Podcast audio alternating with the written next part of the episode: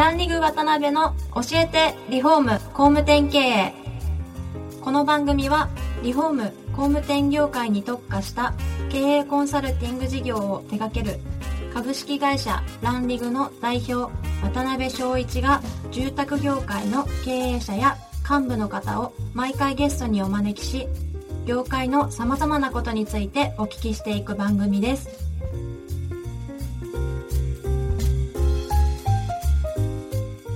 皆さんこんにちはさあ今週も始まりましたランリグ渡辺の教えてリフォーム工務店経営第39回目をお送りします司会進行の志村玲美ですえー渡辺翔一です。渡辺さん今週もよろしくお願いしますお願いします。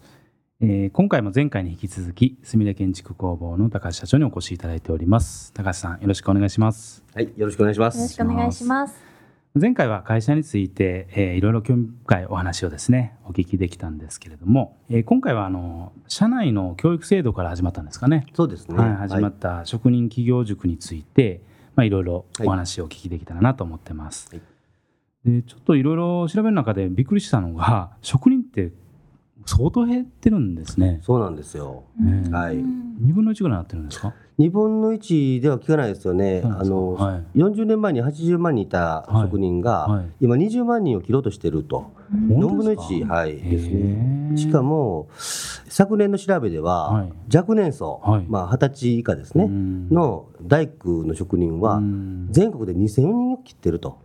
え？そう2000なんですか？人切ってる。はい。えー。2000人を切ってるって、はい。47都道府県で割って各県5市ぐらいあると考えると、うんほぼいないってことです。そういうことですよね。はい絶滅危惧種ですよね。えーそれって結構まずいことですよね。まずいとえいうか。ーそうですね、うん今活躍されている大工さんって、私たち世代50歳前後の方は結構おられると思うんですよ。うんうんでその人口の推移でね私たち世代がこう一つの山で、はい。あと下がりっぱなしになっていって、あの若年層がいなくなっているとうんいうことなので、うん。ここらで何とかしないとはい。どうしようもなくなる、そうですよね。はいですね。へー。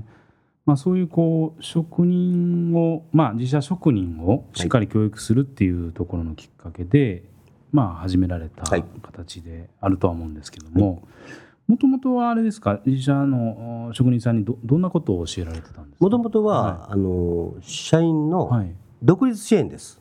ああはい。独立、まあ、うちの会社ではい。働いて、うん。まあ、あのやり方を身につけて覚えて独立して、うん。まあ、自分で、まあ、元請けになってはい。起業したいとうん。いうものがやっぱり大工なんではい。いるんですけど、うんどうせ起業するんやったら、はい。経営者としてうん。最低限のことはあの知ってから独立せえと、なるほどなるほど、はい、いうことで、うんうんうん。あの経営者の仕事ってやっぱマーケティングですよね。ということであのマーケティングをの理論を、うん。あの分かりやすく解説してそれを叩き込んでから独立をするようにというのがそもそもの始まりですね。ね。はい、でそれをこうなんていうかやってる中で同業さんから教えてくれみたいなことがあったっていうことなんですかね。そうですね。あの口コミで、はい。まあ、広まっていって、うんまあ、今フェイスブックとかね、はい。SNS の時代なので、うんうんえーポロポロと来た人がその SNS, SNS 上にはい。投稿したりとかを見て、うん今ではですねあの外部から毎月30人ぐらいはい。来られて、うん。社員が入れなくなっ社員と分けてあの月に2回バラバラに開催をするようになりました。はい。すごいですね。うん。それはあれですか？なんかあの去年厚労省のはい。認定も受けられたということで。その自社の社屋ではい。毎月今2回や行ってい。る職人企業塾っていうそのカリキュラムがあるんですが、はい。はい。まあ書籍にもなってるですね、そのカリキュラムを、えー JBN の下部団体である、京阪神木造住宅協議会で、うん。はい。まあ、人材育成のカリキュラムとして、うん研修事業としてやってもらえないかというようなオファーをいただきまして、でそれをカリキュラム化してですね、はい。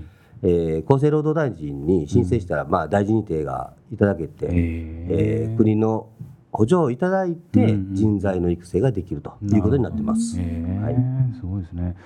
で実際それは、まあ、先ほどマーケティングのことを、まあ、中心に教えられてるっていうお話だったんですけど、はい。具体的にどどんなことを教えられるんですか、まあまあ、えーそれ全部はね、もちろんお話はできないでしょうけど、はい。あの一番わかりやすく言うとですね、はい。あの商売ってうん。する人のあり方からスタートすると思うんですよ。うん。あの信頼できない人、い。信用できない人に誰も仕事を頼まないので、確かに、うん。まずはですね、うん。自己を見直して、はい。自分の在り方、うん。人にこう頼まれるような人物になってるかどうかっていうところからスタートしてですね、はい。あのーそれでその自分がお客さんのためにできることは何があるかと、うん。強みを見つけるとかですね、えーそういうことを、まあ、当たり前のことばっかりですが、はい。順番に積み重ねていくようなうん。ステップを9つにまとめてます。はい。そうなんですね、はい。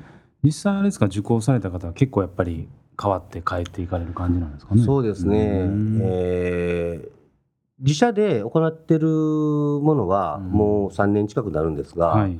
開催当初からうん。通われている方は、はい。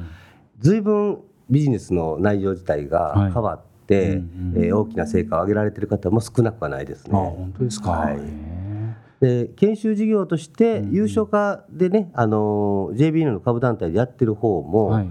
えー職人だけじゃなくて設計者とか現場監督さんとかも多いんですあが、そうなんですね。えー、と随分その社内でリーダーシップを発揮して変わられたというような報告はいただいてます。へえはい。あそうなんですね。なるほど。まあマーケティングの中でまあ先ほどおっしゃったその人としてのあり方をまずしっかり考えて、あとは強みなんかを明文化したりとかしながら、あと最後に僕ちょっと書籍なんかで印象に残ってるのが。その信用信頼を最後しっかり積み重ねていくっていうポイントの中で、はい。ウィンウィンではなくて、はい。ウィンウィンウィンっていうはい。のをしっかり築かなきゃいけないみたいなことで、何ですか絶対赤字にさせないなんとかなんとかっていうはい。業者さんとかも含めてありましたよね。あはい。の辺りってすごいなと思ったんですけど、はい、ありがとうございます。はい、まあ、あの日本でいうね、はい。三方よし、うん。近江商人のね、うん考え方というのがありますが、はい、えー前回申し上げたように、はい。持続継続できるようなビジネスモデルを標榜してやってきたので、はい、長続きしないようなことはもう一切やりたくないと。はい、なので、えーまあ、自社職人だけじゃなくて、うん。その他の、まあ、魚屋さんとかうん。設備屋さんとか電気屋さんとか、い、ろんな職種の人にも、うん。しっかりとやっぱりうちと一緒に仕事をしてよかったと思ってもらうっていうのが大前提にあるようにということで、えーセーフティーネットというね、う。んその材料代と、はい。そのかかった職人代は、うん。えー発注書とか見積もりに限らず、はい。あの一切払うとはいはい。いう約束を取り交わしてます。はい、い、それはもう会社として保証するわけなんですか？そうですね。ねかかった分はほあの補助しますと、なるほどなるほど、はい、いうことですね。大体あれなんですか？その今もちろんねローローコスト系であったりとか、まあ安く売られてる会社さんとかも多い中で、はい。まあお客さんはもちろんね安くでいいものが買えてよかったと。で実際に、えー社員さんもまあ喜んでるとでその状態で終わってる会社さんっていうのが多いですかね？ウィンウィンウィンになってる会社さんっていうのが。まあ、建築業でうん。三方よしをするっていうのははい。非常に難しいっていうのは、はい。あのうちの取引先の会社さんも言われたことがありました。あそうなんですね、はい、あの確かに難しいと思います。うん。はい。コスト今厳しいですからね。そうですよねはい。もちろん、うん。ただその厳しいコストも必要なものと必要じゃないものがあるので、必要なものを削ってまで、うんうんうん。あの合わせる必要はないと思うので、はいはいはい、えーその辺のところをうん、整合させるためには、はい。しっかりとその値切られない集客ですね。そど。のそもそも理解いただけるようなお客さんに集まってもらうっていう集客のチャンネルを変えることではい。整合していくっていうふうに考えてます、なるほどね。だからマーケティングなんですよね、なるほどなるほど、はいその集客のチャンネルっていうのは具体的に言うとそそれこそ高橋さんのところであれば SNS での情報発信であったりとかっていうことになるんですかね、そうですね、ん。まあ口コミとかはいはいはい。紹介とかが一番うん強いですけどね。確かにはい。確かに、なるほどね。ありがとうございます。やっぱりいろいろお話聞いてて一番僕はやっぱり思うのは継続していかなきゃいけないっていうところの大前提の中で、うんまあ、入れのことをすごい組み立てられてるなっていうのがものすごいやっぱり勉強になりましたね、はい、どうですか志村さん。はい。無茶ぶりですけど。いや継続は私の中でもちょっと自分の課題になってるので。あそうなんですか、はい、気合を身につけて。なるほどね。と取り組んでいきたいなと思います。なるほど、はい。はい。まだまだお話をお聞きしたいそうんでけどもですすね。はい。お時間になってしまいましたので、次回も高橋社長にはゲストでお越しいただけますので、次回またよろしくお願いいたします。高橋社長、本日はありがとうございました。どうもありがとうございましたはい、ありがとうございました。